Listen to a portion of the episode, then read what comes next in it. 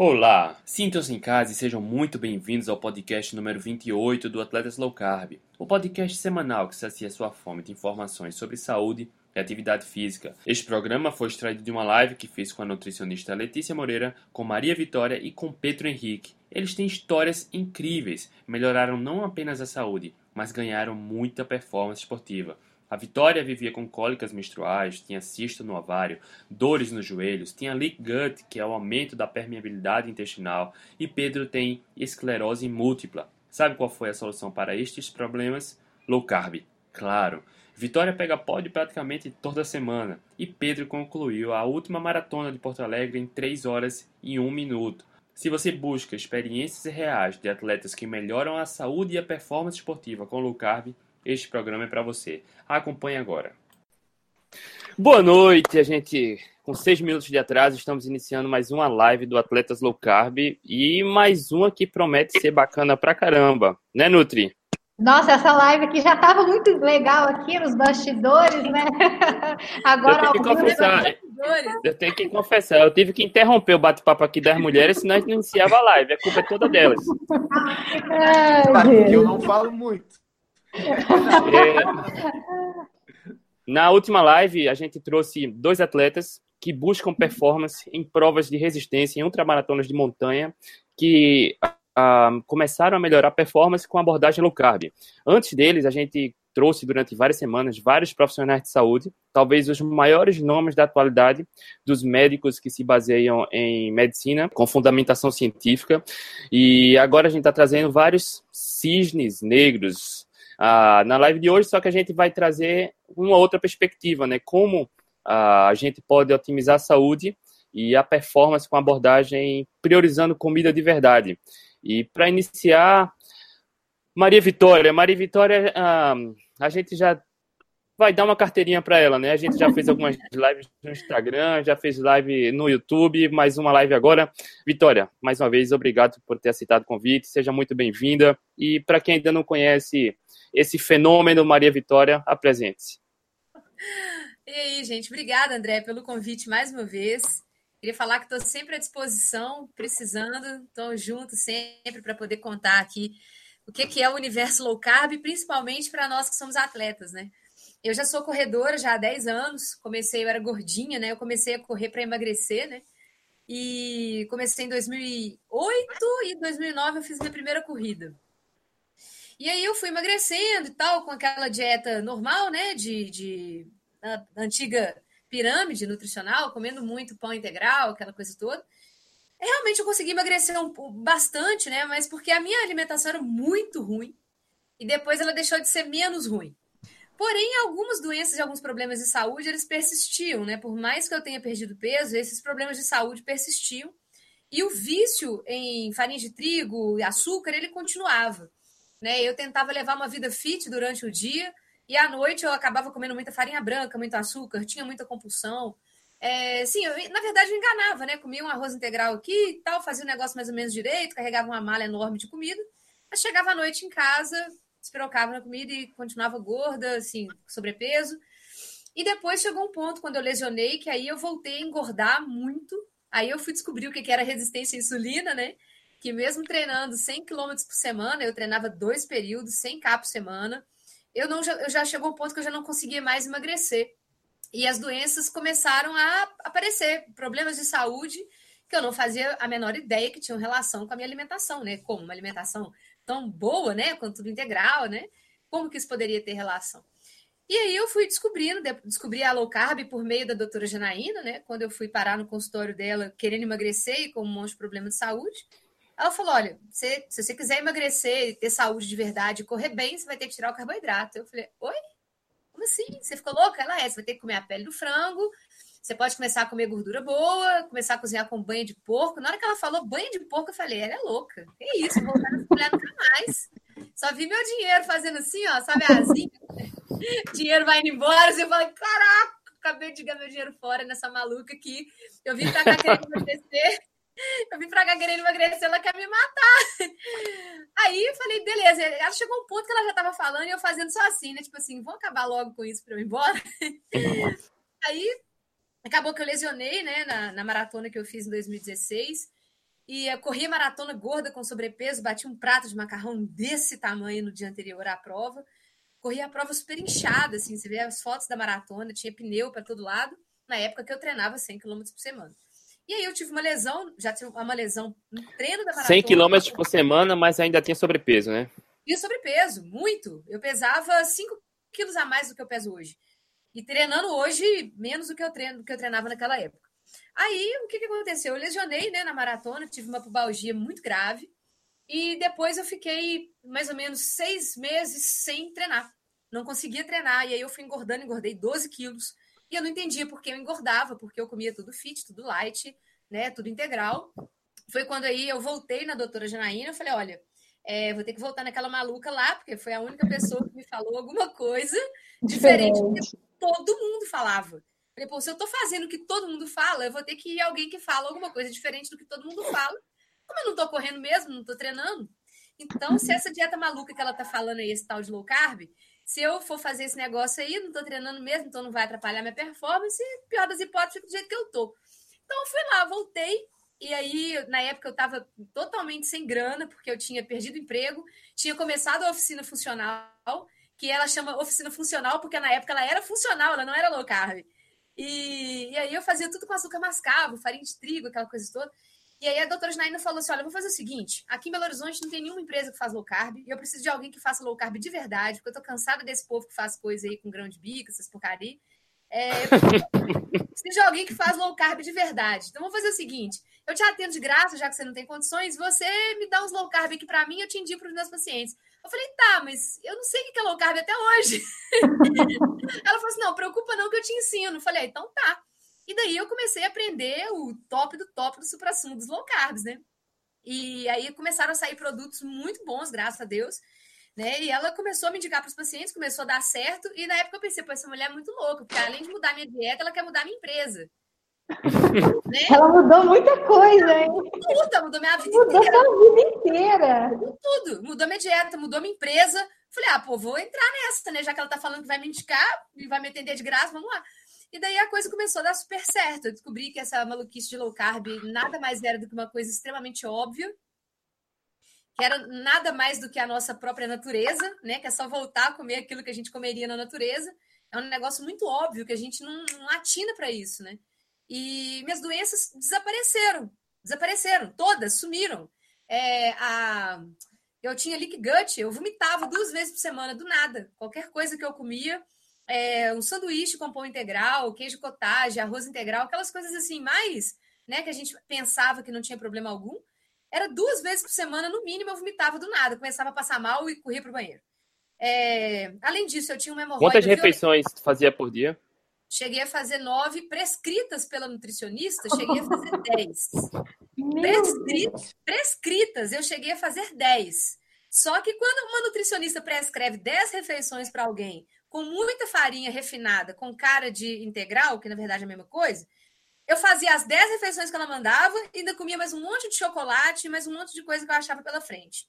Esse era o problema. E não sabia por que, que engordava, por que estava passando mal, né? E aí, o que, que acontecia? O que, que acontecia que eu tinha de problema? Que, que desapareceu com a retirada dos grãos, cereais, açúcar, né? E demais produtos industrializados.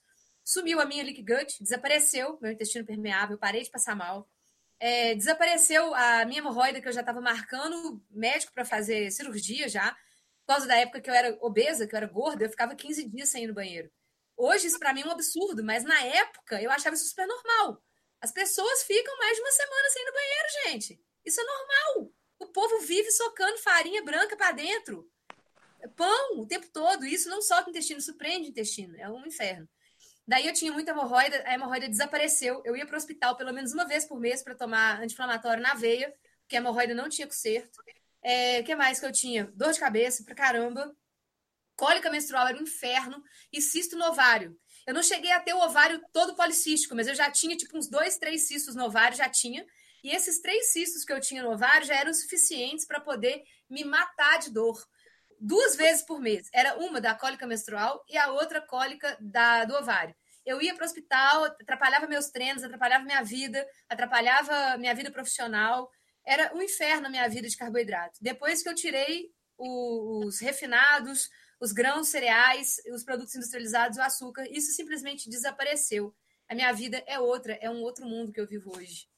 Mas você já corria e tinha medo de tirar o carboidrato, porque até então acreditava que o carboidrato era essencial para a corrida, né? Exatamente. Inclusive, eu achei conversas com uma nutricionista antiga minha, que eu falava com ela assim na conversa: eu preciso de mais carboidrato, eu estou com muita fraqueza, eu não sei mais o que, que eu faço, deixa eu tomar mais malto, deixa eu tomar mais malto.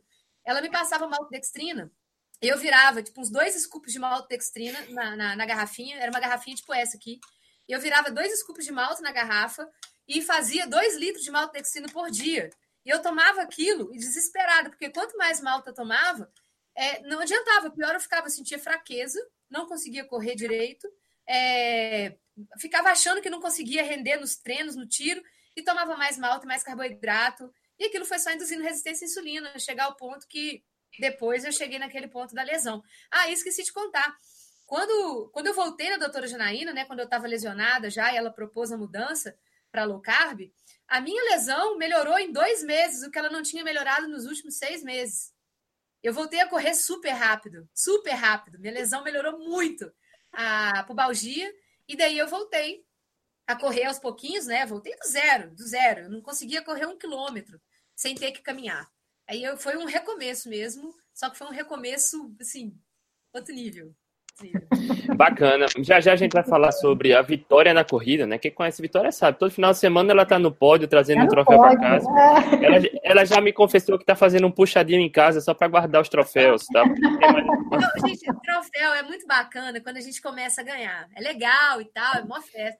Depois que a gente começa a ganhar muito troféu, aquele troço vira um problema que aquilo começa a juntar muita poeira e, e, minha mãe já reclama. Eu chego em casa com o troféu, ela, mais um! Vai botar onde? Não tem mais lugar. Eu tô assim, não, eu dou um jeito aqui. Aí vai virando uma zona. Só que no meu quarto tem uns 34. eu já comecei essa brincadeira, olha aqui, eu comecei a enfiar troféu em cima do meu frigobar, olha ali, ó. Tem, tem uns 15 ali em cima do frigobar, porque não tem mais lugar de pôr, sério. O negócio vai chegando num ponto que Começa a, a gerar gente, problema. A gente vai falar sobre isso, Vitória. e também, ó, a gente viu que a Vitória, assim como a maioria das pessoas que aderem a low carb, a boa parte delas aderem também para melhorar alguma condição de saúde. Né? Eu, quando comecei a low carb, não foi nem pela saúde, eu aprendi a conviver doente, achava que ter dor de cabeça era normal, achava que ter crise de asma frequentemente era normal, e a, comecei a, com a low carb pela longevidade, né? Eu queria comer melhor para envelhecer saudável. E a gente vem nessas lives vendo que muitos dos atletas começam a aderir a low carb para melhorar alguma condição de saúde. E apesar de eu não ter mais dor de cabeça já há vários anos, nenhuma crise, asma, também nada, é, a gente vem vendo que muitos atletas compartilham dessa mesma experiência. E eu estou muito feliz de ter trazendo também Pedro. Pedro uh, é um atleta, vai contar a história dele agora, mas ele faz parte do grupo do Atletas Low Carb, o segundo que a gente abriu em janeiro desse ano, e ele começou também com a Low Carb, enfim, ele vai contar a experiência dele, mas agora em Porto Alegre ele teve um resultado muito bacana uh, como corredor amador. E Pedrão, te apresenta, conta a tua história pra gente. Então, boa noite. Fico envaidecido pelo convite. E eu comecei a, a buscar a Low Carb mesmo porque eu tinha, eu tenho uma, uma doença que é a esclerose múltipla e eu, a minha irmã, como minha neurologista, me falou que das, das terapias alternativas que existem, uma delas é, a, uma, é buscar uma alimentação low carb, porque a, essa dieta com muito carboidrato, é, mais uma, uma inflamação que, que causa no organismo é prejudicial para a minha saúde. Então, eu aliei essa é, essa estratégia de, de alimentar a minha condição de buscar uma performance na corrida. E estou tendo bons resultados, assim, estou bem feliz. Vamos lá, vamos voltar para o começo, Pedrão. Você, como foi que você começou a correr e por quê? Eu te desafio a dizer isso agora. Eu desafio ele, André, não faça isso. Eu comecei através de uma aposta que eu tive com um tio meu, que à época ele tinha 62 anos e me desafiou a correr uma maratona no ritmo que ele ia fazer. Ele estava pretendendo fazer em 3,45 e eu nunca tinha corrido. Então eu comprei essa briga e comecei a treinar. E deu certo. deu certo. Pronto. Te desafiar para correr um 5K, ele já chegou te chamando de cara para maratona, assim. Pá, no ritmo dele, né? Um sub-4, assim, tranquilo, né? Pronto, é como foi. Agora eu queria que você convidasse ele para correr no seu ritmo. É. Aí, Pedro, é, qual a tua primeira maratona foi em que tempo? A minha primeira maratona foi a de Florianópolis, eu fiz em 3 e 27. Baixou aí uns 20 minutos do desafio dele, né? Ah, a gente teve que se esforçar, né? Não podia perder a aposta. e a última maratona agora. E a última maratona agora em Porto Alegre, como foi? A última maratona eu tentei. Eu queria sempre fazer o índice, buscar o índice para Boston, que para minha idade é 3 e 5. Então eu estava treinando para fazer um sub 3. Mas eu tive câimbras no finalzinho da, da maratona e saiu um 3 e 1 e 12 na trave. Caramba, olha, e para aqueles que ainda ficam dizendo que é preciso carboidrato para ter performance, né, a gente continua trazendo os cisnes negros, né, Nutri? Nossa, esses cisnes negros só dão um orgulho para gente, né? A gente está cada vez mais orgulhoso. E assim, é coisas que, que a gente sabe, né, pelos estudos tal, mas cada um traz uma experiência muito bacana e que você fala assim, meu Deus, né? É, ele, ele consegue. Então, ou seja, o corpo adaptado tanto ao treino quanto à nutrição low carb, é só fazer, né? Não se preocupar, faz. Mas tem que esperar o tempo de adaptação, né, André? Eu acho que é, o que a gente mais bate na tecla aqui é justamente o tempo de adaptação. Então, o atleta precisa é, né, saber que vai, vai ter que dar alguns passos para trás para depois ter muitos outros para frente aí. E esse, é cada, cada história é muito incrível que a gente escuta, né? E, e isso só vem aumentando. É, é, a gente, eu recebo quase todo dia um relato de alguém contando de uma prova que fez, de um treino que fez. Isso é, é uma coisa que me orgulha bastante aí desse trabalho que a gente vem fazendo, né? O que eu acho curioso é a contradição, né? Que falam ah, que é preciso carboidrato para ter energia, para ter performance, e que, enfim, tem a questão da individualidade, que um nutricionista precisa passar um plano, mas quando a gente vai ver as diretrizes, elas falam que para quem pratica de uma a três horas de atividade física diária, você precisa consumir de 6 a 10 gramas de carboidrato. Então, é uma regra fechada para todo mundo, não tem questão de individualidade, né? É, é, é uma receita de bolo que passa igual para todo mundo e se vire. Mas para vender, acabam amedrontando, criando muita regra e muitas vezes sem fundamentação. Deixa eu só ver aqui. James Lane, a turma está dando uma boa noite primeiro apresentei a turma só para a gente deixar aquele gostinho que a live hoje vai ser boa. Tô achando que a gente vai ter que dividir ela em três partes, viu, Nutri? Nossa Senhora, vamos, vamos dividir se for preciso, mas a gente precisa contar a experiência de, desses dois, né? Porque Maria Vitória tem uma experiência de anos, né? O Pedro também com uma experiência muito boa. E o Pedro, e foi muito legal, né, Pedro? Acho que uma prova que você tinha um mês, né, que você teve um teve, teve que parar, né, por conta da esclerose múltipla. Aí a gente ficou super, nossa, coitado do Pedro, vai ter que parar, tal. E daqui a pouco passou 30 dias, o Pedro manda uma foto de um troféu. Ah, acabei de fazer a prova, fiquei em segundo lugar. Falei, cara, você, você tinha parado, você não estava nem andando há um mês atrás, né?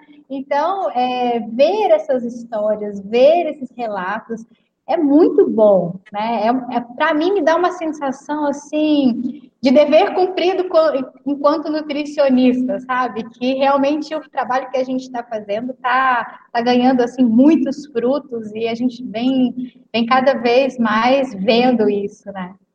É. Toda boa noite. É, e, e, antes eu tinha, tinha surtos mais recorrentes, mais frequentes, assim. Depois que eu passei a adotar essa dieta low carb, os surtos ficaram mais espaçados. Tanto que o, Pronto. Último, que tive, o último que eu tive foi aquele que eu, que eu relatei lá na, no, no Atletas Low Carb. Uhum. Pronto, aproveitando, Pedro, ah, para quem não sabe o que é, o, qual sintoma, o que é que você sente quando entra em surto? Pode ser um sintoma é, motor, assim, que eu tenho uma, uma, uma, dificuldade de movimentar um membro, pode ser o, o braço ou a perna. uma, uma dificuldade sensitiva, assim, eu não tenho a sensibilidade de não sinto calor ou frio em alguma parte do corpo, assim, de, depende do surto. E depois da abordagem low carb, que tipo de que tipo de modificação teve? Você percebeu melhora? É, os surtos ficaram mais espaçados, assim, eles não eram, não ficaram mais tão frequentes como eram antes. E eu me lembro, né, de a, a Nutri falou comigo no privado depois que estava lacrimejando quando viu a postagem dele, né, que Pedro postou lá no grupo, né, que estava em surto, que eu acho que tinha perdido, né, ele falou, estava com pouco movimento na perna, e acho que uma semana depois, pouco tempo depois, estava lá com o troféu lá, é, da prova que participou de 10 quilômetros, e é incrível, né, como ah, as coisas funcionam, basta a gente comer comida de verdade e não se prender a essas regras. E, enfim, Pedro vai contar mais das estratégias. Eu só queria dar boa noite aqui para a turma, que James Lane está tirando a maior onda aqui com Vitória, vou dizer já. Roberta, boa noite. Gisele, boa noite. Ó, James tirando onda aqui. Tem André César de Brasília, Vinícius Teixeira, Sueli, a, a, a Vitória tem um fã, fã pra caramba aqui. Lindinha Alves, Érica, Eric Zidio é outra, participou com a, da live com a gente, né, sobre o Iron Man, e fez RP lá. Fernando Silva, boa noite, Pernambucano em Jampa, no recinto. Vamos lá, tem, tem a pergunta aqui de James para Vitória. Mas quando você voltou na Janaína, Vitória, é, tu não estudou o assunto pela internet, como tu já chegou um pouco mais embasada lá, não foi? É, na verdade, é porque ela, ela começou a me mandar uns artigos pelo WhatsApp. É porque ela é insistente, sabe? E ela viu que eu não estava acreditando, porque corredor é o seguinte: corredor a gente só acredita vendo, principalmente o corredor de performance, né? A gente que corre para ganhar troféu, essas coisas, a gente só acredita quando a gente vê alguém melhor do que a gente fazendo. A verdade é essa. A verdade é essa, gente. não vou esconder, não. Todo mundo que corre sabe. A gente só acredita no negócio quando a gente vê alguém melhor que a gente fazendo a coisa e a coisa acontecendo. Enquanto a gente vê alguém que não está tendo resultado. É, tipo isso. Se você não acha o André da vida fazendo um negócio fodástico, você fala assim, esse trem é balela. Enquanto você não vê a galerinha correndo nada, você fala assim, isso é balela. Enquanto você só vê a, a, médica falando na sua cabeça, mas você não vê o, o concreto, você fala assim, isso aí é viagem. Aí, na hora que ela me mandou uns artigos, ela tá assim: você lê inglês? Eu tô assim, leio. Vou te mandar um negócio aí. Aí, na hora que ela me mandou o artigo que eu olhei, era o artigo do Tim Olsen. Eu tô assim: peraí, não, para tudo. Cara, você tá me falando que o cara correu 160 quilômetros, 100 milhas, né, lá da Western States. Então, o cara correu 160 quilômetros, com pace, é... médio de, com pace médio de 4,20. Ele é o recordista, né? É. É, mesmo assim, ele ainda deu umas paradas. Ele, ele não correu direto o tempo todo. Ele dava umas paradas no meio do caminho para se alimentar e tal, para tomar água. É, ensaios que ele repousa, ele não tomou, ele não tomou carboidrato, mas ele dava umas paradas no meio do caminho. Então o cara correu no pace médio dele, que eu fiz as contas, né? Óbvio, a primeira coisa que a gente faz é correr lá no pace calculator e contar. Eu falei, peraí, você tá me falando que esse cara aqui correu 160 quilômetros no pace médio de 4,20 na trilha que era trail, a corrida, sem carboidrato? Ela é. Eu tô assim, não, peraí, ué, então esse negócio funciona. Então, é. então essa balela que você tá me falando, dessa tal de low carb aí, funciona? Aí que ela despertou em mim a curiosidade. Só quando eu vi alguém que corria e que fazia um negócio surreal, eu falei, não, então agora eu vou estudar esse negócio aqui, ué, me manda mais esses três de low carb aí. Aí eu comecei a ler, eu falei, não, não é possível. Aí eu acreditei, foi aí que eu falei, não, essa, essa médica não é tão doida igual eu imaginei, não. Ela é menos doida do que eu imaginei. Aí deu tudo certo, aí eu acreditei. Mas foi meio que. Como é que chama aquele são lá, aquele santo? Que acredita vendo? São Tomé? São Tomé. Eu, eu, só, eu só acreditei quando eu vi. Porque o negócio é, só para quem não sabe o que é low carb, e para quem é atleta ainda por cima, gente, é um negócio muito fora da curva. Porque vai totalmente contra a, todas as diretrizes e programas do bem-estar que a gente escuta durante a vida inteira. Durante a sua vida, aparecem 30 mil nutricionistas e pessoas de jaleco branco falando com você que o ideal é ter uma dieta equilibrada composta de grãos e cereais integrais. Você acredita nesse troço? Esse troço vira um mantra.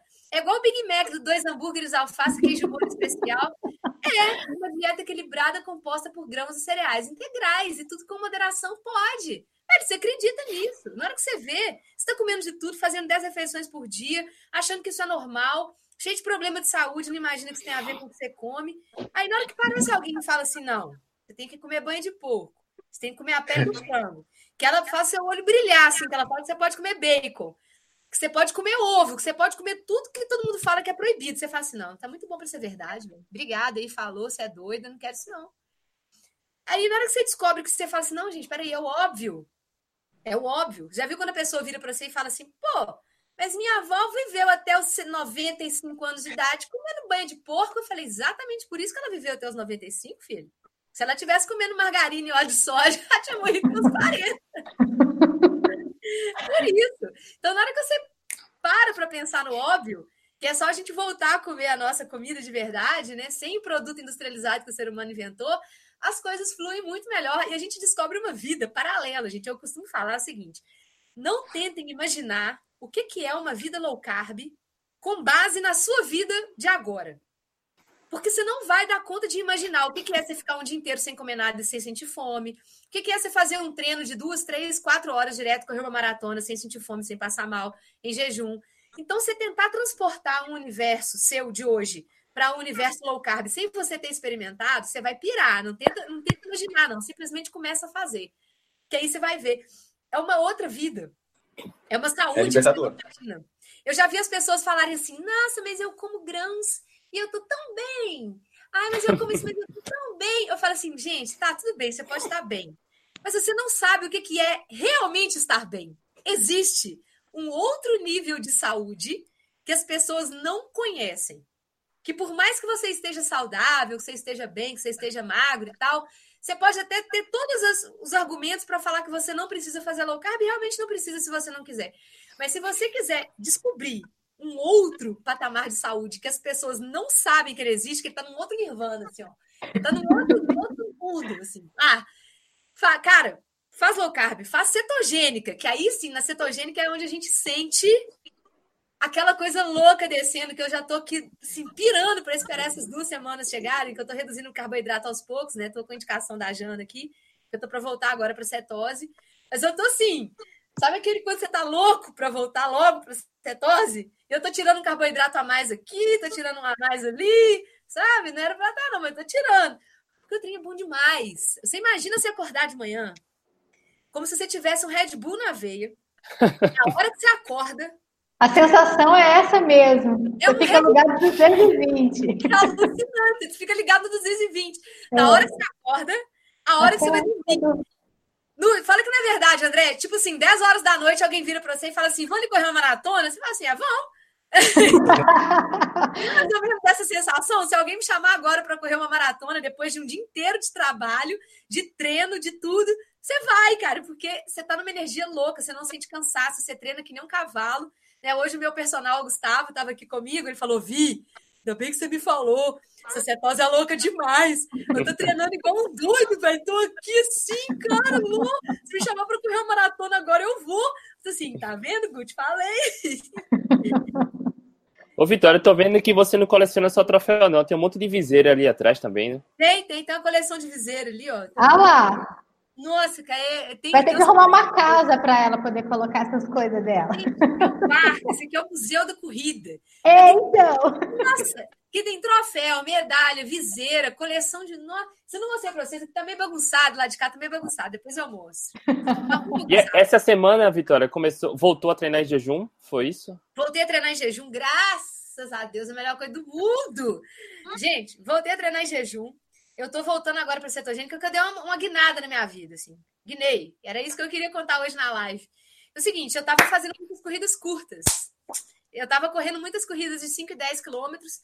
E depois de 10 anos, na cara, na boa, isso enche o saco. Enche o saco. Principalmente porque corrida aqui em Belo Horizonte agora tem três corridas todo final de semana. Tem graça mais. A gente corre sempre nos mesmos lugares. Uma ou outra só que é num lugar diferente não tem graça mais, entendeu? Tipo assim, nem, nem é mais tão competitivo. É, e aí eu fiquei, comecei a ficar com muita preguiça. Eu falei, ah, não, não quero mais ficar fazendo isso, eu não tô fazendo isso por mim, eu não tô, eu não tô feliz. Vocês estão vendo agora a motivação que eu tô, que eu tô nela, né? Vocês estão percebendo que eu tô numa alegria que tá descontrolada. E não tá nem em cetose, né? Quando chegar em cetose, lascou. Nossa senhora, ninguém segura essa mulher. Em cetose vai tá saindo, vai tá saindo raios aqui, assim, ó. Vai. Vai estar aquela coisa assim, você já viu aquela, aquela coisa da física, aquela bola lá da energia elétrica, estática? Você coloca assim o seu cabelo fala, ah, Aquilo é cetose, gente. Você definiu. Nossa, foi ótima essa definição, adorei. É isso, é isso. Aquela bola aquele, é da, da eletricidade estática que você coloca a mão nela e seu cabelo sobe. Uh, aquilo é cetose. então, o que que rola? Eu não estava feliz. Eu não estava fazendo aquilo por mim. Eu estava fazendo isso para provar alguma coisa para os outros e não para mim.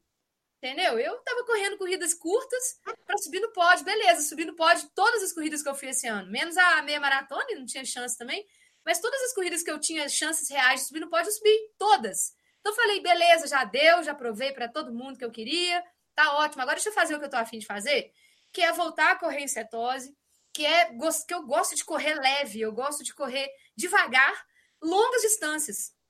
Porque depois que a gente faz a primeira maratona, a gente fica muito louco com correr longas distâncias. É um troço muito doido. Você vai ver, Letícia, quando você fizer essa primeira maratona. Não, não. Você fica doido. Quanto mais, tipo assim, se for sair de casa para correr menos que 20 quilômetros, você nem não vai. vai. É. Você vai falar, isso não é treino, não. Então, assim, a gente começa a ficar muito louco. Eu, eu falei assim, eu não tô feliz. Eu gosto de postar meus pratos. Eu não estava podendo postar meus pratos, porque meus pratos estavam cheios de carboidrato.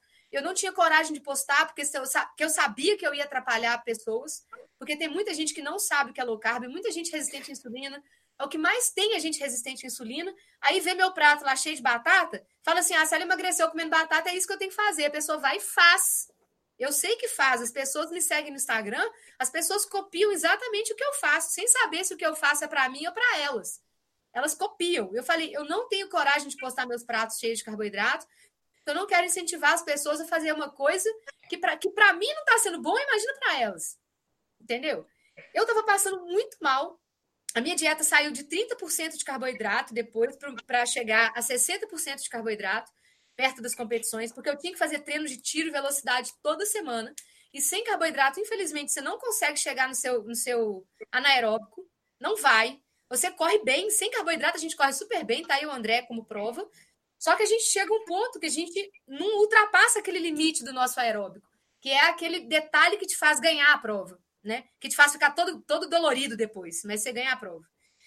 É, e para isso você tem que comer carboidrato. E eu estava passando muito mal, estava tendo náusea toda noite. Eu, depois vou mostrar para vocês mais para frente as fotos do meu ombro lotado de espinhas, intestino todo avacalhado e a minha moral assim lá embaixo, cara. Eu não estava feliz. Eu falei, eu não quero viver assim. Porque eu não tenho E olha que, que você aumentou o consumo de carboidrato dos bons, né? Não, é, detalhe, eu aumentei o consumo do carboidrato dos bons durante a semana e às vezes pré-prova ou pré-treino de velocidade, eu era obrigada a comer um, algum carboidrato refinado do tipo tapioca ou então macarrão de arroz. Porque olha só, a gente não consegue, a Nutri está aqui para me falar se eu estou mentindo ou não. A gente não consegue botar 60% de carboidrato na dieta com comida de verdade. Você não põe. Não consegue, não aguenta. Não, você tem que partir para algum refinado.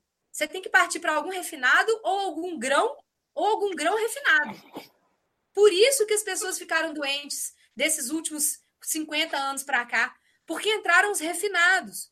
Porque os grãos eles têm um índice glicêmico tão violento que quando você ainda refina esses grãos, você consegue botar um índice glicêmico muito grande em pequenas porções de comida que vão te fazer ficar com mais fome, que vão te fazer comer muito.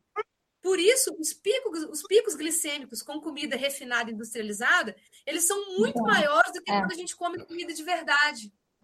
E aí eles fazem essa sacanagem de colocar nas diretrizes uma dieta de 60%, 70% de carboidrato na vida das pessoas. Isso é um crime. Eu falo, gente, isso é um crime que esse pessoal fez. A nossa espécie é acostumada a viver com 10, 20% de carboidrato na natureza, e olhe lá, a nossa espécie na natureza, a gente vivia, olha só, o ser humano, com muita sorte, que vivia numa região com abundância de comida, fazia sete refeições na semana.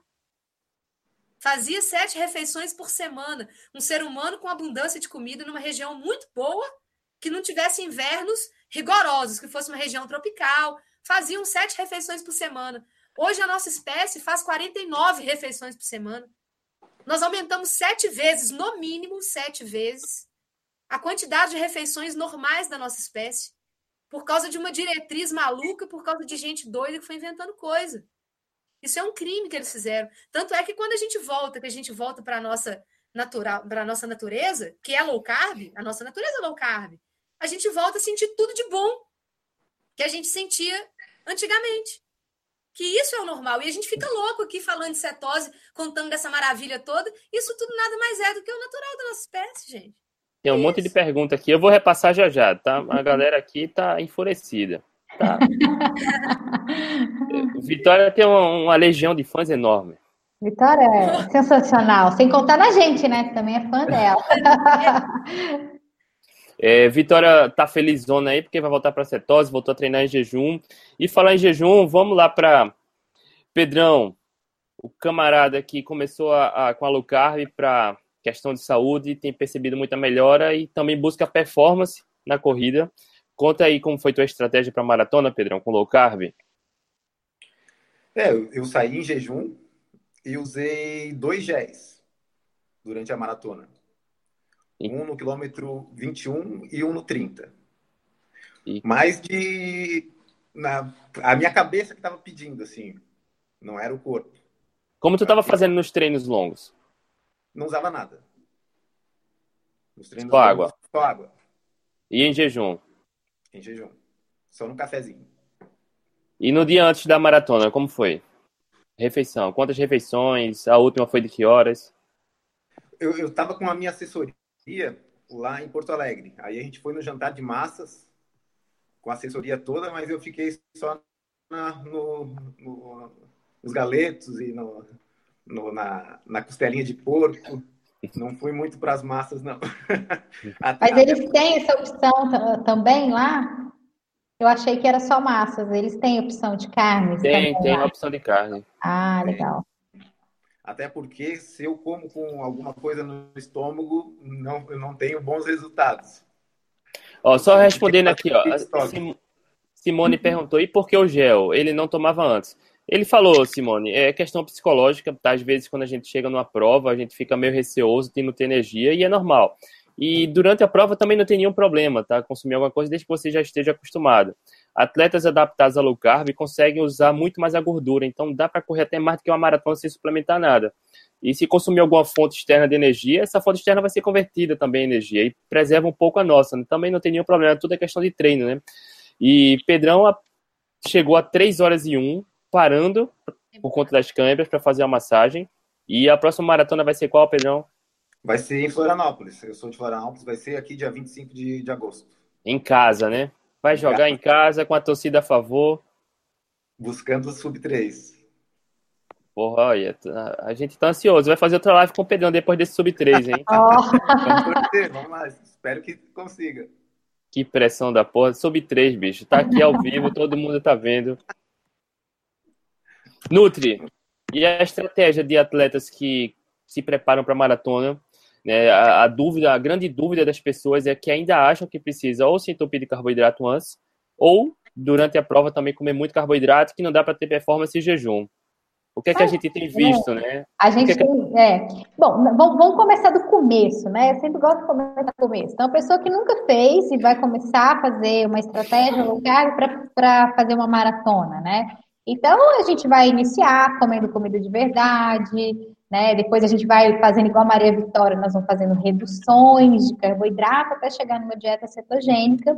E é meio que automático essa coisa do jejum, né? Você você é, consome ali a, as comidas que, que aumentam ali a, a, os corpos cetônicos, né? Carnes, ovos, e é meio que automático você não sentir fome o tempo inteiro.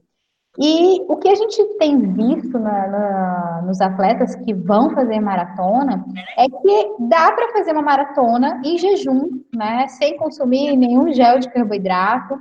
E a gente tem muita experiência com, com esses atletas, mas exige um tempo de adaptação, né? Então, tem esse tempo de adaptação que precisa ser respeitado, né? Obviamente, se consumir alguma coisa na, durante a maratona, é, não tem problema, porque você já tem uma certa adaptação, né? Só que os atletas se sentem muito bem sem consumir nada. Porque o que a gente vê de relatos, é principalmente quando consome algum gel, é que sente algum desconforto abdominal, porque é uma carga de, de carboidrato muito alta, né? Que tem esse, gelzinhos de carboidrato. Então, tem pessoas que consomem e dá diarreia, e tem que ir para o banheiro mesmo, né? Mas o, os atletas que têm feito maratona têm conseguido fazer a maratona em jejum, consumindo só água e alguns com cápsula de sais. Quando eu, quando eu conquistei o índice para Boston lá em Porto Alegre, eu fiz 3 horas e 4 em 2016 e não tomei absolutamente nenhum gel de carboidrato, fui em jejum e acho que no quilômetro 30 e pouco tinha ponto de isotônico, eu estava com sede que eu vinha pulando vários pontos de água sem beber nada e a sede apertou depois do 30 e eu dei gole isotônico, foi o único un, único consumo de energia durante a maratona. Foi 3 horas e 4 e foi bacana. E eu ainda levei uma queda no começo da prova, que eu tropecei no quilômetro 2, me arranhei todo. Enfim, tem uma pergunta aqui para a Vitória. Deixa eu achar aqui. A Vitória. A gente vai ter que fazer outro programa só para responder as perguntas dela.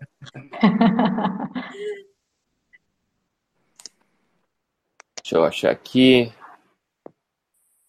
O James falando que semana passada fez um treino de 15 km com ganho de 500 metros em jejum de 30 horas. Melhor sensação debaixo de muita chuva. Treino de jejum é libertador. Todos os treinos são jejum, né, Pedro? Não, os treinos são todos. Por quê? Porque eu me sinto muito mal com, com quando eu tenho alguma coisa no estômago. Eu gosto de correr leve. É, é, eu, eu gosto dessas lives, né? Porque a gente vai de encontro com tudo que falam, né? Com tudo. Porque a gente mostra a realidade, né? Quem fala que você precisa consumir alguma coisa, ou porque não pratica atividade física, ou se baseia em teoria. Né? E a gente tem trazido realmente pessoas que se baseiam na realidade. E Maria Vitória fez outro treino em jejum aí. E como é que se sente, Vitória? Nossa, perfeito. Eu, eu acho engraçado o pessoal fala assim: ah, mas correr em jejum não melhora a performance. Pô, mas também não piora, né? é porque todas as vezes que a gente vê alguém vomitando, passando mal, pô, barriga em jejum você não vomita, cara. Então você não comeu nada, você não tem nada que pôr pra fora, né? Então eu fico vendo o pessoal aí que foi pra maratona, pô, eu passo muito mal com gel, eu passo muito mal não sei o que, eu vomito, assim, ah, vomita porque você comeu, porque se você não tivesse comido, você não tinha vomitado. Então, correr em jejum, ah, não melhora a performance, mas também não Mas também piora. Também Tem uma piora. pergunta de Érica para Vitória. Eu achei aqui. É, é, ela estava falando da tua adaptação de cetose. Ela perguntou se você já testou correr provas curtas em cetose. Ah, várias. Fiz um monte aqui. Na época que eu estava em cetose, as primeiras. Só não, não subi no pódio porque eu estava começando, né? Eu estava voltando do zero. Eu estava. Mas é eu importante. Vá, fale. Eu cheguei a correr uma, uma prova de 16 quilômetros, uma prova de 10 milhas em cetose, com 14 horas de jejum. Fiquei em terceiro lugar geral. É, corri para 4,40 de média. É, uma meia maratona, fiquei em quinto lugar geral, com uma hora e 42, correndo em cetose também com 14 horas de jejum. É, provas curtas menores eu corri, mas eu não cheguei a pegar troféu nelas porque foi logo no início, quando eu estava voltando a, a treinar. Mas eu fiz já vários e fiz muitos treinos de, de velocidade, inclusive em cetose, tentando dar tiro. Eu cheguei a dar tiro de 300 metros para 3,55 em cetose. Aí não passava disso. Aí eu vi que realmente eu tinha que pôr carboidrato. Aí depois com carboidrato eu cheguei a 3,30. Mas, é importante é... falar isso. Quando a gente fala do processo de adaptação, a gente sabe que é bem pessoal. É, comigo é. levou três semanas, mas com a Vitória levou bem mais, né? Levou seis semanas. Eu não sei, eu espero que agora não leve tudo isso, né? Eu acredito que, ah, que essa, esse tempo agora de adaptação não leve seis semanas. Se perigar, eu tô achando que eu não vou nem perceber muito. Até porque eu agora, acho que não. Eu tô praticamente no método Mafeton. Eu só tô fazendo um ah, treino legal. por semana. Eu tô no, eu tô no, no, tô no MAF agora. É um treino por semana só que eu, que eu não faço. Não, é, não vou nem chamar de velocidade, porque não é velocidade. Ao invés de estar na frequência cardíaca leve, eu estou numa frequência cardíaca leve para média. Só isso, mas é rodagem. Não tem tiro, não tem fartlek, não tem intervalado, não tem porrada. Eu falei, não quero porrada, eu quero só rodar. o, o Timothy. Essa o time... é paz e amor com você só. Quero rodar e Ai, Vitória. O, o time Olson, Vitória, ele, além de fazer palio, ele não faz. Assim, ele faz ciclo de cetogênica para palio, mas a maior parte do tempo que ele está competindo é palio. E ele treina pelo MAF também, tá? Sim. O meu treinador, inclusive, ele já conhecia isso, né? Na verdade, a gente estava tendo um encontro, era uma falta de comunicação que existia. Porque eu achava O meu treinador é um dos caras mais fodásticos do Brasil. Ele é muito, muito conhecido. Maronzão. Adriano Maron, Maronzão. Ele tem 40 anos de atletismo. Ele já foi diretor da Confederação Brasileira de Atletismo. Ele já foi presidente da Federação Mineira de Atletismo. Ele já foi treinador da Seleção Brasileira de Atletismo, da Seleção Mineira de Atletismo. O único campeão mundial de triatlon brasileiro, Bruno Cury, foi atleta dele, na época ele foi campeão brasileiro, mundial, pan-americano, sul-americano, tudo se fizer imaginar. Então o cara é muito fodástico, teve campeão de São Silvestre, que, que era atleta dele. Sim, os campeões de tudo aqui. Então é, é, tudo dele, ele é muito foda, ele é muito respeitado. E eu achava, né, que eu pensei que Maronzão não entendia disso. Aí eu falei com ele, Maron, tô querendo correr em cetose e tal. Ele falou assim: ó, você pode correr em cetose. Você vai dar a volta ao mundo se você quiser. Você só não vai conseguir ganhar as corridas. Você vai correr bem, você vai dar a volta ao mundo, você vai emagrecer. Você só não vai conseguir chegar lá na frente, brigando com as meninas lá. Eu falei, ah, que isso, Marão? Não sei o que e tal. Porque isso, gente, para corrida de 5 e 10 quilômetros.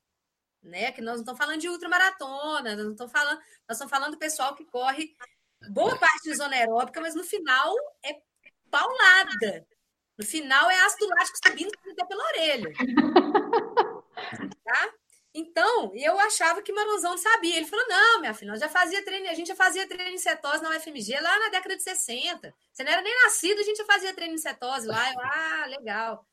Aí, o que que acontecia? Eu já estava nessa encheção de saco de corrida curta já há mais tempo. Eu já não estava muito feliz, não estava querendo, já estava de saco cheio, querendo vir para as corridas mais longas, né, de vez, de fato, começar a correr maratonas e depois daqui um tempo, quem sabe, ultras. E aí eu ficava, eu mandei, até mandei para o André a mensagem essa semana, eu falei, Maron, ó, então agora eu quero saber de corrida longa, eu quero cetose, não quero mais ficar dando porrada, fazer treino de velocidade. Aí ele foi, só me mandou uma mensagem assim: você tem certeza que você não vai ficar me enchendo o saco, falando que você não quer mais ficar ganhando de não sei quem, perdendo para não sei quem, não sei o quê, que você não vai me encher o saco mais que você quer correr rápido? Você vai ter que ter paciência para poder correr na frequência cardíaca baixa, que você vai melhorar muito. Eu falei, tá, Maron, mas você vai ter paciência? Eu falei, vou, Maron. e ele, inclusive, tem experiência com outros atletas dele, que eram atletas, né, que não tinham essa ansiedade para poder melhorar rápido, né? Que faziam o treino praticamente MAF. Faziam MAF e foram pegando índice para Boston. Ele já faz isso há muitos anos com outros atletas. Né? E aí eu garanti para ele que eu não vou ficar enchendo o saco, que eu vou ter paciência, que realmente é isso que eu quero, eu descobri que é isso que eu quero mesmo. Pedrão, tem uma pergunta de Roberta Duval. O café que você toma é o normal ou o Bulletproof Coffee? Não, é normal. Preto Purão. É o que eu tenho tomado também. Eu acho que é, é, muito comum quando inicia, né? Quando é. a pessoa inicia, que está com um pouquinho de receio, aí usa-se mais, né? É, mas depois que, que pega confiança, é o cafezinho preto e bora lá. Ó, no final da live eu vou revelar, tá? Mas aproveitando o assunto do café, o próximo convidado né, da live vai ser um grande amante do café, né, Nutri? Vai, vai ser um grande amante do café. Nós vamos Vitória, falar café no Vitória, próximo. Vitória também gosta de um cafezinho, né? Eu senti falta, Vitória.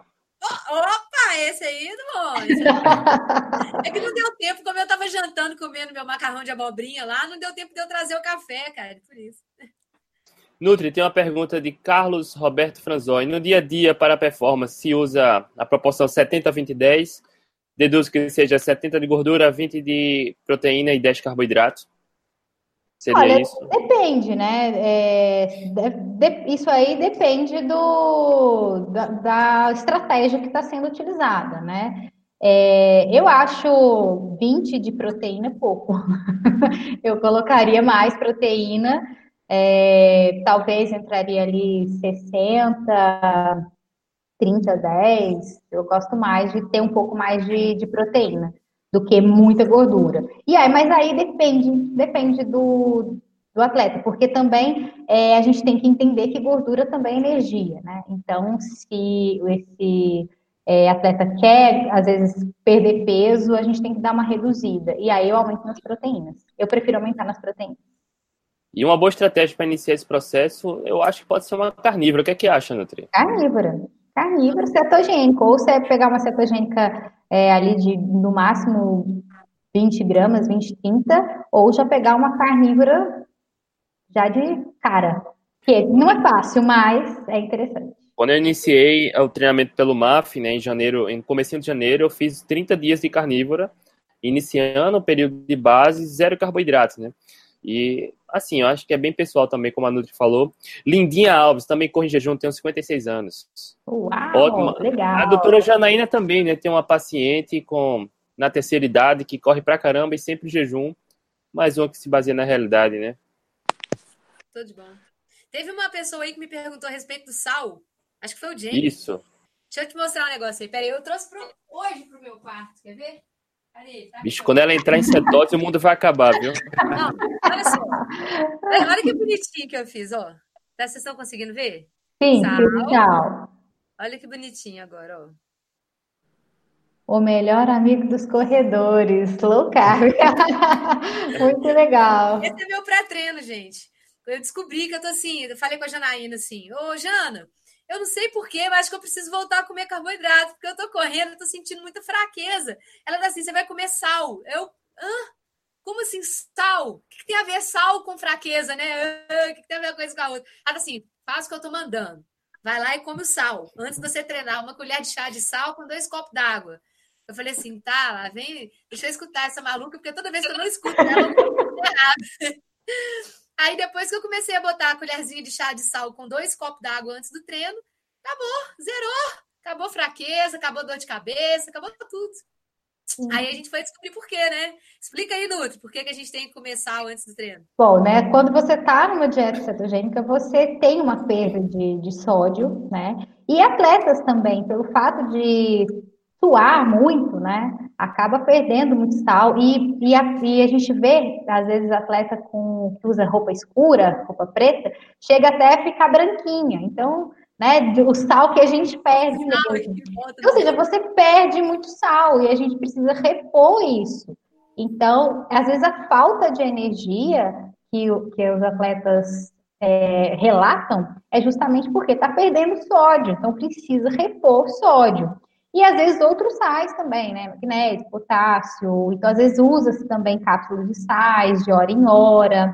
Então, tem que. A gente, a gente acha que é o carboidrato, que é o grande problema, né? A falta do carboidrato, quando na verdade é a falta do sal, pelo fato de você perder muito sal. E aí o sal também ajuda na questão da hidratação, né? Então, água, sal. Por isso que a doutora Janaína te indicou: toma dois copos de água com uma colher de sal. Colher de chá de sal. Pronto, você hidratou, porque aí você hidratado, seu, seu organismo consegue, né? Fazer a, a prova.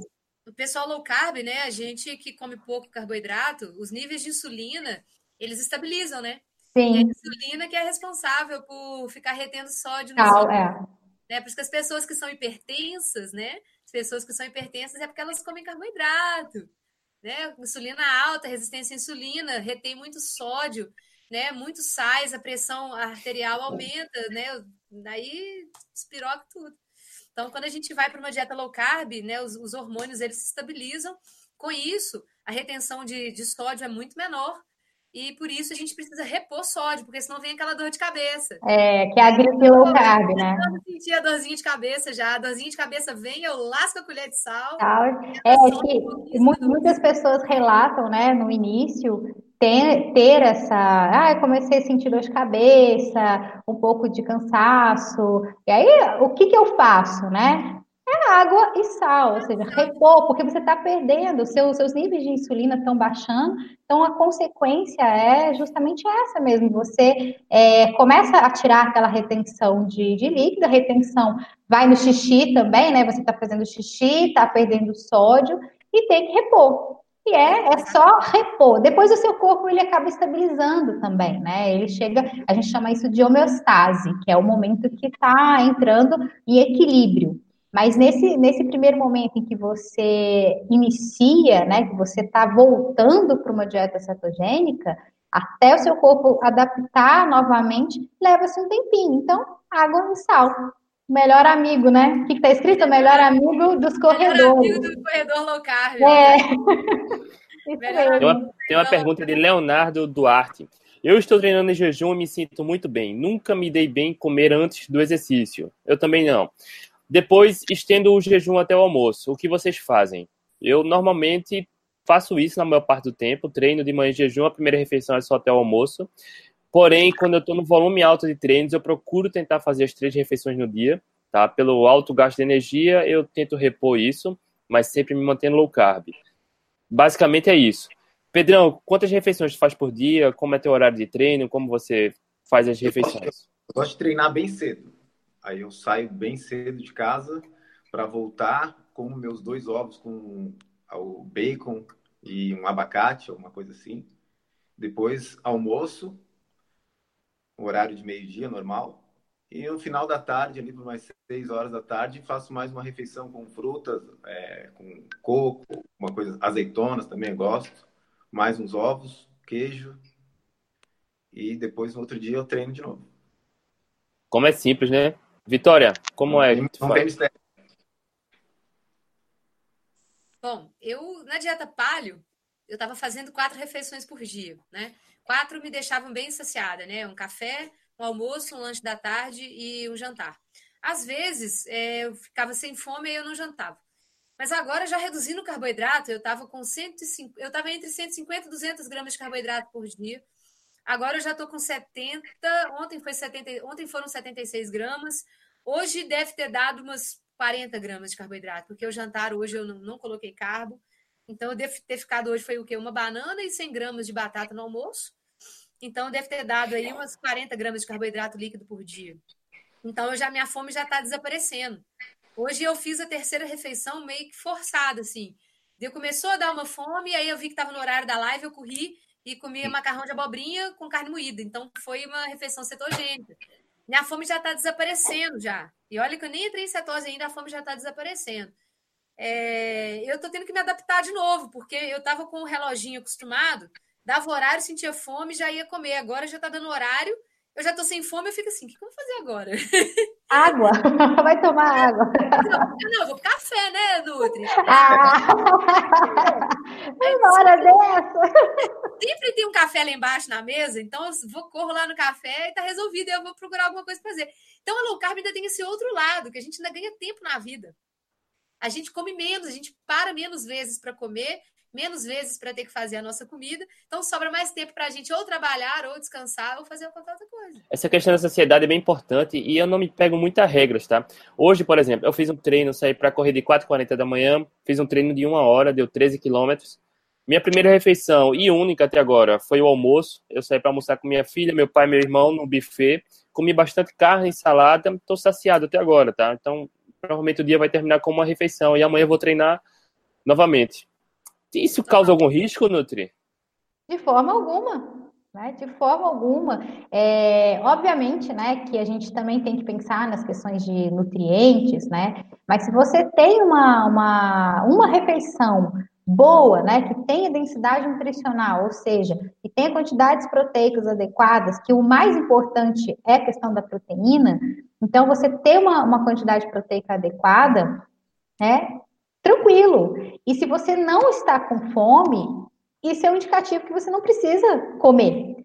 Né? Então, esse medo que as pessoas têm de, ah, eu preciso de comer, eu preciso comer, não precisa ter, né? E a gente vê por você, né? Você faz é, uma refeição por dia, muito bem, né? Uma rica em densidade nutricional, e depois vai dormir, acorda, faz seus treinos, e pronto, volta tudo normal. É, é, eu acho que é tão simples, é tão simples que a gente fica com dúvida, né? Então existe dúvida dessa simplicidade. Tem uma pergunta de Rodrigo Ferrão, Nutri. Boa noite, sou triatleta de longa distância, Ironman e meio Ironman. Faço 42 quilômetros com água e sal. No Ironman como castanhas de caju. MCT e palatinose na bike para não faltar na corrida, tá certo? Sim, pode ser uma estratégia pode ser uma, uma, uma estratégia durante o treino, né? Então, ou seja, ele é, faz né, a, a, corrida, né, pelo que eu entendi, é, em, em, só com água e sal, e depois ele come na bike, uma, com palatinose também, não tem problema, porque aí ele está durante o treino dele, né? Então, é uma, Ó, uma tem estratégia. Tem uma pergunta interessante de Jones Maicon sobre o consumo de sódio. Mas o sódio não é o único sal que se perde. Não, perde também potássio, perde magnésio, perde outros sais, né? São sais.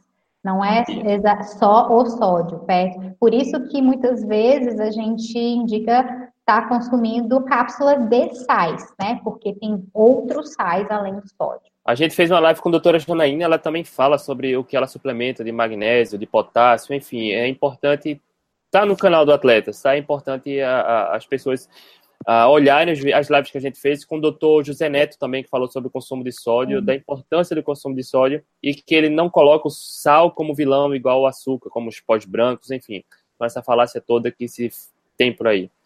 Uma, uma coisa que a Letícia falou, deixa eu só complementar, a Letícia falou uma coisa muito certa, que são. Você pode até comer uma vez só por dia, mas tem que ser uma, uma, uma refeição nutricionalmente densa, né, Letícia? Sim. Tem que ser uma refeição completa, comida de verdade. Prato colorido mesmo, carne lá, salada. Porque o, o nosso corpo, né, o ser humano, a gente não evoluiu comendo carboidrato. Mas a gente também não evoluiu correndo maratona. Sim. Né? nossos, nossos antepassados, eles faziam uma certa atividade física para poder caçar, poder, mas eles não tinham planilha de treino. Eles não corriam Exato. 100 km por semana. Né? Então a gente também tem que lembrar disso e a gente fazer refeições, principalmente quem corre em cetose, quem faz atividade física em cetose, nesse volume de treino que a gente tem, né? Igual o André, igual eu, tô, tô chegando daqui a pouco também, daqui a pouco no, na, tô começando a fazer minha periodização da maratona daqui a pouco, daqui a um mês eu começo. Qual é a maratona? Qual é a maratona? Qual a maratona? Qual a maratona? No Recife. Ah, é? Como que vai ser? Maurício de Nassau. Ah, eu quero fazer em cetose. Eu falei, eu quero correr uma maratona em cetose. Esse trem vai ser legal demais. Mas legal. aí, voltando, voltando, aqui ao assunto, né? A, a, gente tem que fazer uma refeições nutricionalmente densas. Porque se a gente mete uma receitinha low carb aí, no meio da brincadeira, eu só sinto fome lá uma vez por dia, duas vezes por dia no máximo. Aí na hora que eu vou comer, eu coloco uma receitinha low carb, tudo bem, lá feita com farinha de amêndoas e tal, mas o que, que ela tem basicamente? Gordura. Entendeu? Vai ter pouca proteína e mais gordura do que ela vai ter. Então, ela poderia ter ali mais uma série de vitaminas, uma série de sais que na salada e na carne você teria. Você fez uma receitinha low carb ali que matou sua fome, mas não nutriu o seu corpo. Isso daí, no longo prazo, pode trazer problema. Tá? Eu, por exemplo, tive perda, eu tive perda de massa magra quando eu estava em cetose, não por causa da cetose, mas porque eu não estava comendo direito. Eu estava comendo proteína suficiente. Quando eu fui ver, eu estava fazendo uma refeição por dia. Eu cheguei a fazer vários períodos de 24 horas de, de jejum sem querer, porque eu estava num nível de trabalho com oficina funcional, uma coisa louca, um estresse de trabalho maluco. Eu estava adorando, porque eu já não sentia fome mesmo, não tinha tempo de parar nem para comer. Então, eu fui tocando a vida desse jeito. Quando eu vi, eu estava perdendo massa magra, cabelo caindo, unha quebrando porque eu não estava comendo direito. E muitas vezes eu perdia fome porque comia alguma receitinha low carb. Então, deixar esse recado aí, gente. A gente não evoluiu comendo carboidrato, não, mas a gente também não evoluiu correndo maratona e Ironman. Então, a gente tem que botar comida direito para dentro do corpo da gente, botar salada, botar tudo, que seja dieta carnívora ou que seja uma dieta cetogênica ou low carb, mas que seja comida de verdade. E olha que eu vendo receitinha low carb. A minha empresa, o que, que a gente vende? A gente vende receitinha low carb pronta para você guardar na sua casa. Só que eu ainda, pro, eu ainda provo dessa coxinha low carb. Ave é, Maria. Vou levar para você aí no Recife para você, pra você é, experimentar dela. Mas a ideia é essa: é você ter uma receitinha, você ter uma coisa low carb lá na sua casa, para quando você sentir vontade. Não é para ser sua rotina. Porque se você tem uma rotina de treino que te exige muito, você tem que colocar a comida adequada para dentro do corpo. Porque senão depois vai botar a culpa na low carb e a culpa não é da low carb, não. A culpa é sua que não fez negócio direito.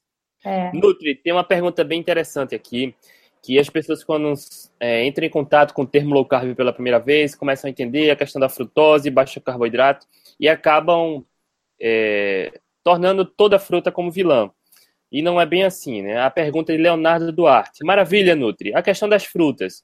Tenho evitado frutas com muita frutose, como banana, kiwi, abacaxi, etc. Prioriza o abacate e frutas vermelhas. Frutas em geral, tá liberado?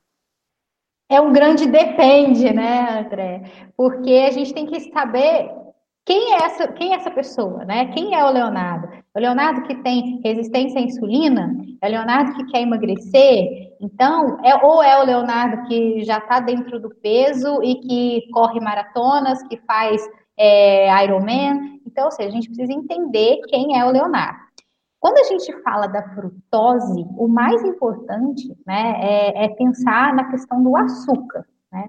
Uma banana, por exemplo, que tem um índice glicêmico alto, se ele for um atleta que tem, né, não tem nenhum problema de saúde, isso não vai fazer mal. Agora, se ele for um atleta que é, precisa emagrecer, ou que tenha resistência à insulina, ou que tem alguma síndrome metabólica, a gente vai ter que cortar. Né? Então, ou seja, não é que a banana ou qualquer outra fruta que tenha um índice glicêmico mais alto vá fazer mal, mas se, se, o, se a pessoa tiver já precisando né, de ter esse emagrecimento por conta de outras coisas, a gente vai ter que cortar sim. Né? As frutas elas não são vilãs. Agora, é, se precisar né, de, de melhorar questões de saúde, a gente precisa tirar e utilizar essas frutas que têm o índice glicêmico mais baixo, como abacate, o coco. O kiwi que ele colocou ali, ele também tem um índice glicêmico baixo, né? O morango também tem índice glicêmico baixo, mas de, de forma específica, né? A gente precisa entender quem é, esse, quem é o Leonardo, né? Para a gente poder é, falar se ele pode ou não consumir esse tipo de fruta. Frutas. Fruta por si só, isoladamente, não adoece nem engorda ninguém, né? Mas não. tem que saber qual o objetivo, qual a situação de saúde da pessoa. Alguns, quem precisa estar em cetose ou controlar o nível de insulina, aí precisa ter mais cuidado, né? Mas, é. mas pessoas saudáveis, de modo geral, não tem não. por que restringir, né? Uhum. Uh, Rogério Senzi. Boa noite. A cetose diminui a produção de ácido lático nos esportes de força e explosão? Sim, tanto uh, durante quanto após. A produção é, é, menor durante a atividade física e após o pouco que tem é, sai mais rápido, é eliminado mais rápido. Isso pode ser benéfico para uns e maléfico para outros, depende do atleta e do objetivo, né? Olha, Leonardo está falando, Nutri, ele é saudável e dentro do peso e com glicose em dia. Então, teoricamente, não tem para que tornar nenhuma fruta inimiga, né? É, até porque não vai ser a, a base da alimentação dele, né? A fruta é utilizar como a gente sempre fala, né? É a sobremesa da natureza. Então, Exato. se você fez uma boa refeição e ah, eu faço duas refeições por dia é, e comer, por exemplo, uma banana, não vai ser um grande problema. Pedrão, Nutri. E lembrando também que tomate é fruta, azeitona é fruta, né? Abobrinha, tomate. Abobrinha é fruta. É, tudo isso é fruta, gente. As pessoas acham que fruta é aquela coisa doce, amarelinha, bonitinha, que tá cheio de açúcar lá dentro. Não, existem outras coisas que também são frutas, que têm as mesmas ou mais até vitaminas do que as outras frutas que têm muito açúcar, né? Aí eu vou confessar outra coisa, eu não sei se vocês uh, compartilham do mesmo sentimento. Uh, depois que eu comecei com a low carb, lá em dezembro de 2015, eu acho que eu passei mais de um ano sem consumir quase nenhum tipo de fruta porque não tinha vontade. As poucas que eu consumia eram as frutas vermelhas. Esse ano, agora 2019, a minha esposa trouxe pinha aqui para casa. Eu fazia anos quando eu comia pinha e parece que quanto mais a gente come fruta doce, mais vontade tem de comer. E é, é questão não é compulsão, mas fica aquela vontade de uma atrás da outra e enfim, uh, não sei qual a relação de vocês com a fruta, mas a gente precisa saber como o nosso corpo se comporta, né? Antes de comer algo que vai despertar mais vontade de comer mais, eu prefiro evitar, né? A mesma coisa.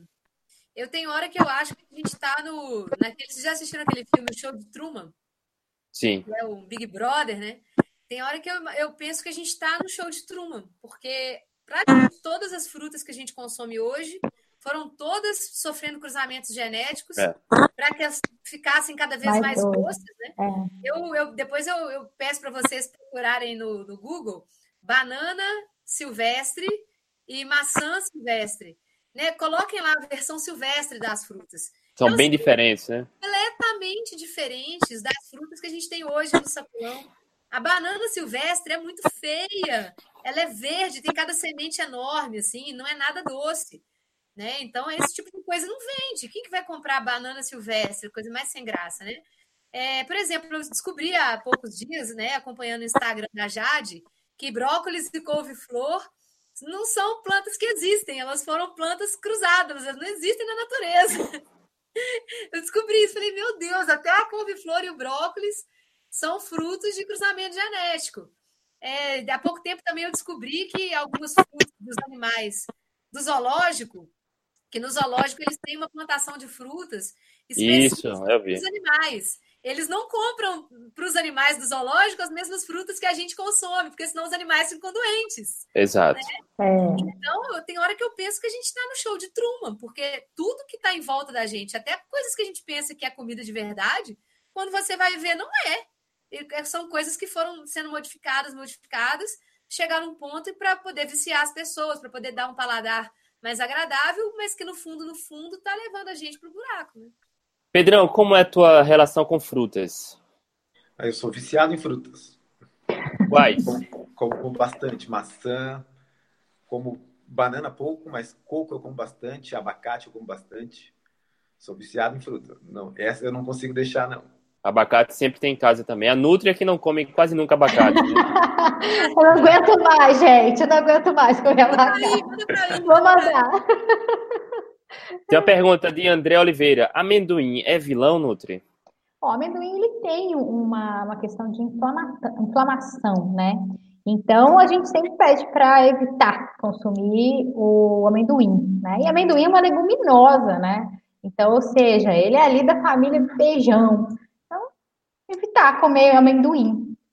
Gente, pasta de amendoim é coisa do capeta. É coisa do capeta. As pastas de oleaginosa. Eu tirei pasta de amendoim da minha vida. Eu tirei. Teve uma época que eu tô assim, gente, eu tô saindo da cetose, o que que tá acontecendo? Não tô fazendo nada de errado. Aí na hora que eu fui ver, eu tava comendo pasta de amendoim assim, ó. Tava comendo pasta de amendoim achando que era liberada. Aí na hora que eu fui ver, que eu fui. Aí eu, eu tive a curiosidade de pesar uma colher de sopa de pasta de amendoim. Que a cada grama coloca lá assim 15 gramas de pasta de amendoim lá no rótulo, né? Na hora que eu fui ver o que que era 15 gramas de pasta de amendoim, eu falei, É bem pouquinho, né? É, eu vou viver com 15 gramas de pasta de amendoim, eu prefiro viver com nada. Isso aqui não tem condição. A última vez que eu tava, que eu tava comendo pasta de amendoim, eu falei, gente, tem uma coisa errada, eu tô engordando. Eu tô achando que essa gordura aqui que tá demais. Aí eu fui pesar. Eu, fui, eu inventei uma técnica da minha cabeça, quando eu fui ver, eu tentava toda errada. Eu tava pegando a pasta de amendoim do pote, pouquinho em pouquinho, achando que tava sendo pouco. Que, que a minha estratégia tava dando certo. Aí eu falei assim: eu vou pesar o pote antes, vou comer o que eu tô achando que tá certo, e vou pesar o pote depois. Na hora que eu pesei depois, chuta, chuta aí, gente. Quanto vocês acham de pasta de amendoim que eu tava comendo por vez? 50 gramas. Mais. 100 Vai? gramas. 100 Eu gramas. tava, eu tava comendo 70, ó, na média, de 75 a 80 gramas Nossa, de é pasta de amendoim por É muita banana. É muita É. É muita caloria, né? É, Não, tirei da minha. Tirei, tô com, tô com seis potes aqui para doar, que eu ganhei um bocado de pote de amendoim na última corrida. Ganhei um pote de presente. Tô com seis potes aqui para doar. Quem quiser vir, pode vir pegar comigo aqui. Manda, manda pra mim. Vou deixar que até, até setembro a validade está em dia. Eu vou levar para você maratona. Tem que ver, né? Porque muita pasta de amendoim também industrializada pode também ter, tem que olhar o rótulo para ver se não tem açúcar ou para ver se não tem nenhum açúcar escondido, porque às vezes tem. Tem que ser só o amendoim, mas eu também não gosto de indicar pasta de amendoim. Eu prefiro pasta de oleaginosa, de castanha de caju, né? Tem uma pergunta bem interessante de Roberta Duval. É, e é bem frequente quem está começando a low carb, né? Como adaptar uma rotina social com a low carb? São rígidos, permissivos, permissivos ou equilibram ou nem vivem isso devido ao estilo de vida de atleta que optaram. Veja, no início é difícil, né? Parece que a gente só enxerga ah, os pontos negativos, mas se a gente tentar olhar sempre os pontos positivos, a gente sempre consegue boas opções, independente do local que a gente vá. A não ser que vá para uma casa de um terceiro que você não conhece, numa festa de Natal que só vai ter bolo salgado, aí muitas vezes eu opto por não comer nada. Tá? Mas de um modo geral, a 95% dos lugares que eu vou, eu encontro opções que eu consigo comer sem sacrifício algum. É, Eu eu, acho que você- é mais fácil, eu acho, porque se você sai, vai no restaurante, né? Sempre tem, às vezes, é, isca, né? De, de peixe, ou carne, ou queijo. Eu acho que é até mais fácil a gente ter vida social fazendo uma dieta low carb do que fazendo a dieta convencional, porque a dieta convencional todos têm que comer um pouquinho, né? Não pode comer muito. Agora na low carb não, você pede uma carne, vai numa churrascaria, né? É, geralmente se, se for tem um churrasco na casa de alguém também, é o churrasco com a salada, só se for só salgadinhos, né? Aí eu sempre falo, come antes para já chegar com a barriga cheia e não comer essas porcarias. Eu também acho super fácil. Todos, todos os lugares que eu vou, acho que até hoje aconteceu uma vez só, de uma festa que eu fui, que realmente não tinha nenhuma opção low carb nessa festa, eu fiquei só na água. Mas eu estava sem fome. Então... Pedrão, como é contigo? É complicado, para quem gosta de uma cervejinha é complicado. Mas, Mas troca, dá para tomar um vinho, uma caipirinha sem açúcar. Mas, mas no começo, para mim, foi, foi puxado, viu? Não, é, não mas pra...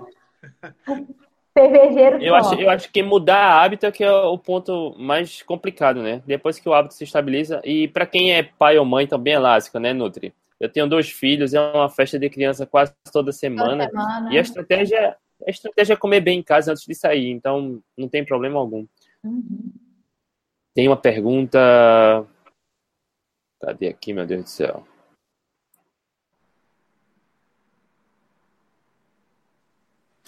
Ponto importante, André. Muita fruta pode acostumar o paladar ao doce. É isso. Mas não abandono meu chocolate 85%. Eu também não. Aqui sempre tem. Adoro. chocolate é tristeza, não falo nada. Melhor não comentar sobre chocolate. Nutri álcool, Nutri. É, o, o, o, álcool, ele, ele, né, ele é tóxico para o nosso organismo. Né? E, e muitas, muitos atletas, né, como o Pedro falou aí, o problema da cervejinha, porque aí não é só o álcool, tem o, o carboidrato, né, o glúten da cerveja.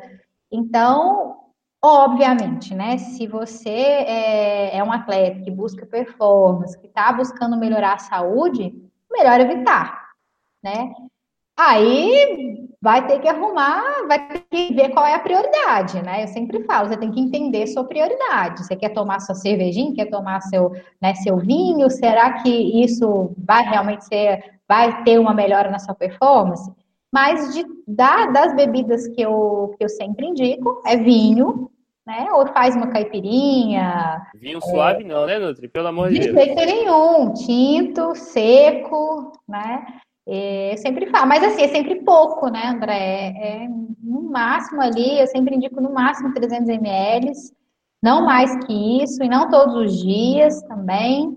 É, se o foco é ganhar performance, infelizmente é uma coisa que tem que cortar. Eu, eu tomo quase toda semana, mas eu, assim, a gente tem ido do, quase todo domingo almoçar na casa da sogra e toda vez que eu chego lá, ela abre uma garrafa de vinho. Eu não tenho escolha, né? E é. acabo tomando umas duas ou três taças.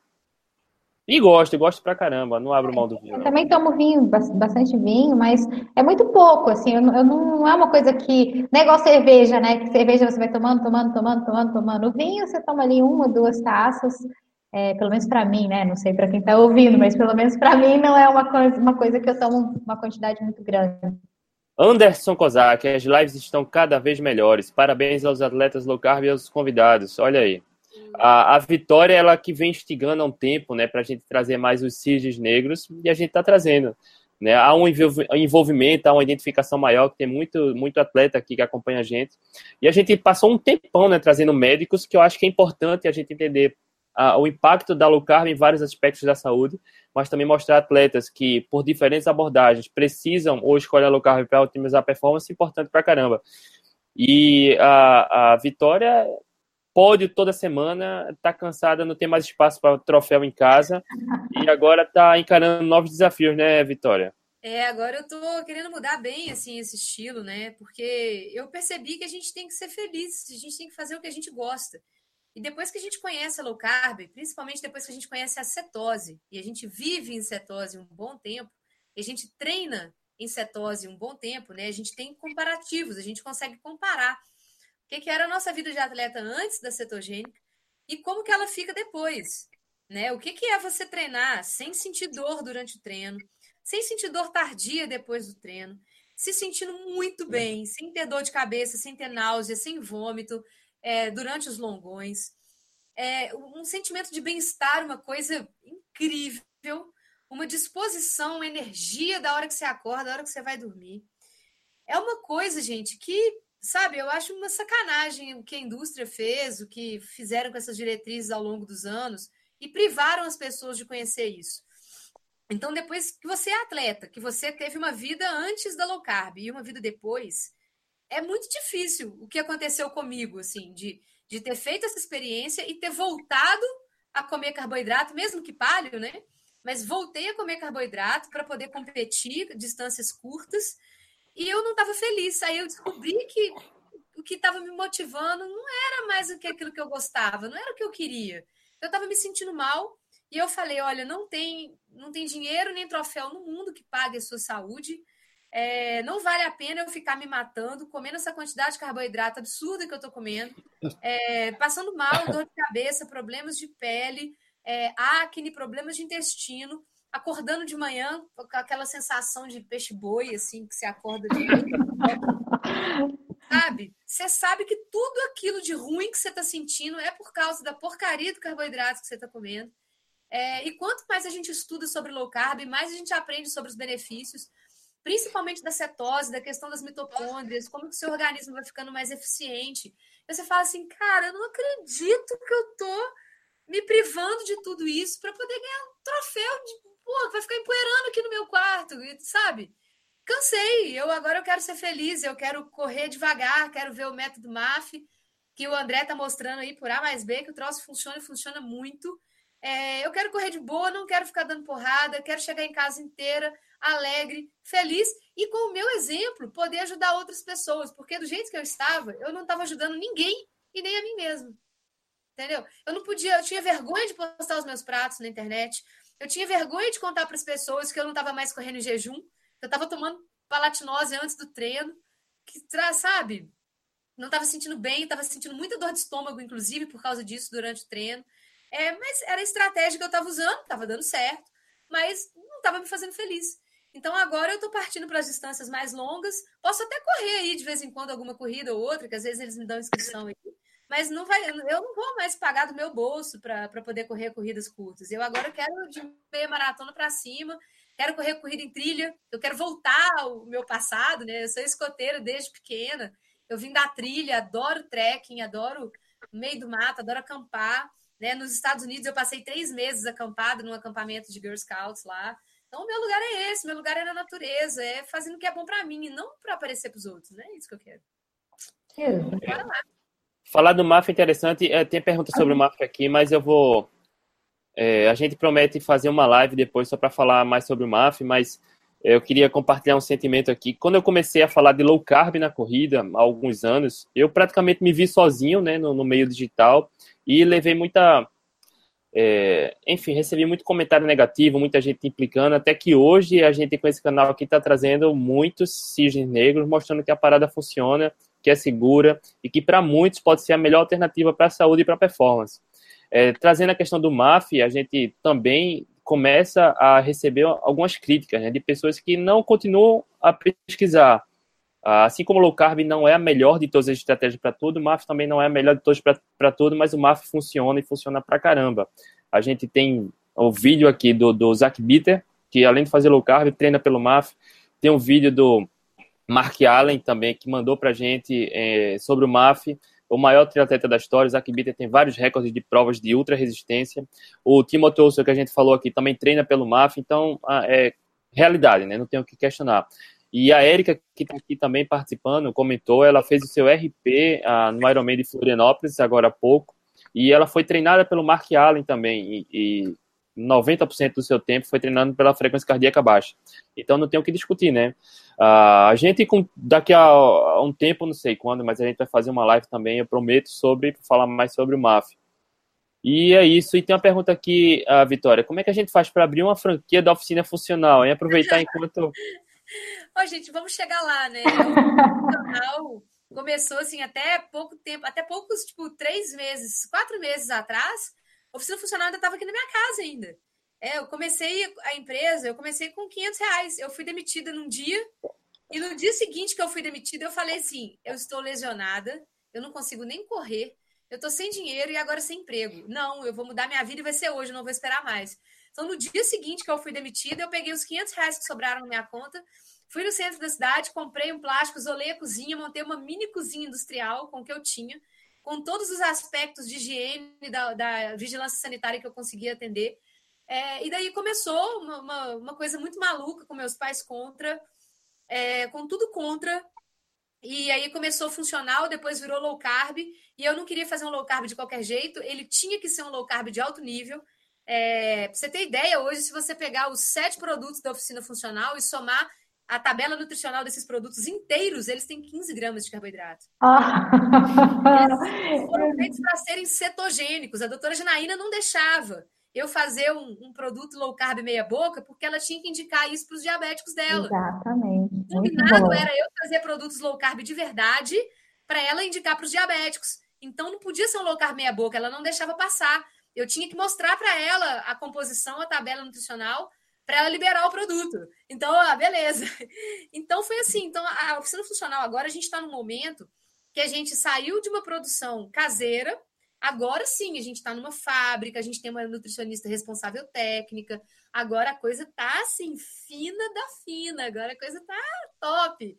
Né? Só que a gente primeiro está estabelecendo os nossos processos de atendimento aqui em BH, a gente só manteve algumas cidades fora de BH que a gente já atendia, né? Então a gente já tinha compromisso com essas cidades, igual as lojas que a gente tem em São Paulo. É, mas a gente não conseguiu chegar ainda no Rio de Janeiro, Brasília, outros estados, assim, é muito difícil por causa da questão logística, né? Porque são produtos congelados, então é difícil de ir, de chegar. Mas a gente está trabalhando muito forte para conseguir levar a, a nossa marca para o restante do Brasil. Gente, assim, eu prometo que nós vamos conseguir fazer isso, gente. Mas é uma coisa muito de coração, assim. A oficina funcional é uma empresa que saiu do coração low carb mesmo, saiu da, daquela vontade de ajudar as pessoas. E eu, eu sou de coração que eu costumo falar com as pessoas, falo, gente, não é para ficar comendo receita low carb, produto low carb, é, porque eu sou honesta, eu não consigo fazer na minha empresa o que a indústria faz. Né? Eu sou uma grande crítica da indústria, eu não posso repetir o que a indústria faz. Né? A indústria fala como cereais integrais de manhã cedo, sucrilhos, porque é a refeição mais importante do dia. Eu não tenho coragem de falar isso. Eu falo, olha, você tem o direito de comer uma coxinha low carb, você tem o direito de comer um pão de queijo low carb, mas você não tem o direito de fazer isso todos os dias. Entendeu? Não faz isso todos os dias, não, porque você pode estar tá comprometendo a sua questão nutricional, porque o negócio é gostoso, ele não te faz mal, né? Você não vai engordar, não vai sair da cetose. Só que o ideal é que você tenha uma refeição muito mais completa do que uma coxinha, por exemplo. Uma coxinha é para matar sua vontade ali na hora que você está na correria, na hora que você está afim de comer um produto low carb, ou para aquelas pessoas que estão entrando agora na low carb, que é aquelas pessoas que falam assim: meu Deus, então não vou poder comer pão nunca mais. Ai, meu Deus, meu mundo caiu. Então, para essas pessoas também que estão nessa fase de transição, é interessante você ter um salgado low carb, um pão low carb, para que essas pessoas vão se acostumando, que elas vão desmamando, e depois elas conseguem deixar isso aí só para um momento de lazer e tal. Então eu também tenho que ser honesta. Eu não consigo ser desonesta. Eu não consigo é, participar da crítica que eu faço à indústria, entendeu? Então é um negócio que eu faço muito de coração, né? Mas que eu também se, gosto de ser honesta com as pessoas e falo, gente, o trem é gostoso pra caramba. Você não funcionava fora da curva. Mas deixa aí para o seu momento de lazer e tal. Né? Igual eu vou lá na maratona lá no Recife em setembro, vou levar para o André. Ele vai Daqui dois meses eu em Belo Horizonte, eu também vou experimentar. É, faço questão, faço questão, vou te dar um kit de presente. Oh, legal. Pedrão, qual é a próxima prova? Próxima prova agora é em 25 de agosto, a Maratona de Floripa. É, é a segunda segunda tentativa do Sub-3 do ano. Segunda tentativa. Não, eu, eu tentei. Ah, eu corri a Maratona de Santiago, mas ah, não foi para o Sub-3, foi, foi para treino lá. Porque a minha prova-alvo era Porto Alegre. E aí, a torcida tá grande, tá? Depois do Sub-13 a gente faz outra live com o Pedrão. Ó a pressão. Ó a pressão. Olha lá, hein? Pedrão, muito obrigado, tá? Muito obrigado. Essa é a live de longe, a live mais longa que a gente já fez, Sim. tá? E a turma tá aqui sustentando, mas a gente não pode levar muito tempo, senão eu vou me lascar para fazer esse podcast aí. Exatamente. Pedrão, muito obrigado por ter aceitado o convite, por ter compartilhado sua experiência, que eu tenho certeza que esse vídeo vai ajudar pessoas, provavelmente com é, é, esclerose também, que pode chegar aqui e ver qual abordagem que funciona para ela. E é importante para caramba a gente estar tá compartilhando realmente uh, o que funciona na realidade. Valeu, Pedrão. Não, eu que agradeço. Fui envaidecido com o convite, mais uma vez falando. E sempre fui um fã teu, já te disse isso. E foi o que me Porra. atraiu para atletas no card. Valeu. E assim, já deixar de antemão, em breve vai ter notícias, tá? A gente pode abrir um novo grupo, mas Nutri vai falar já já. Já já. Vitória, Vitória é outra que a gente começou a falar há um tempão e é, acho que é uma admiração recíproca que a gente tem, que essa é uma grande entusiasta da low carb, muito ferrenha nas redes sociais, mas assina embaixo em tudo que ela fala. Vitória, muito obrigado por ter aceitado o convite. Nossa, eu que agradeço, é uma honra enorme participar disso aqui.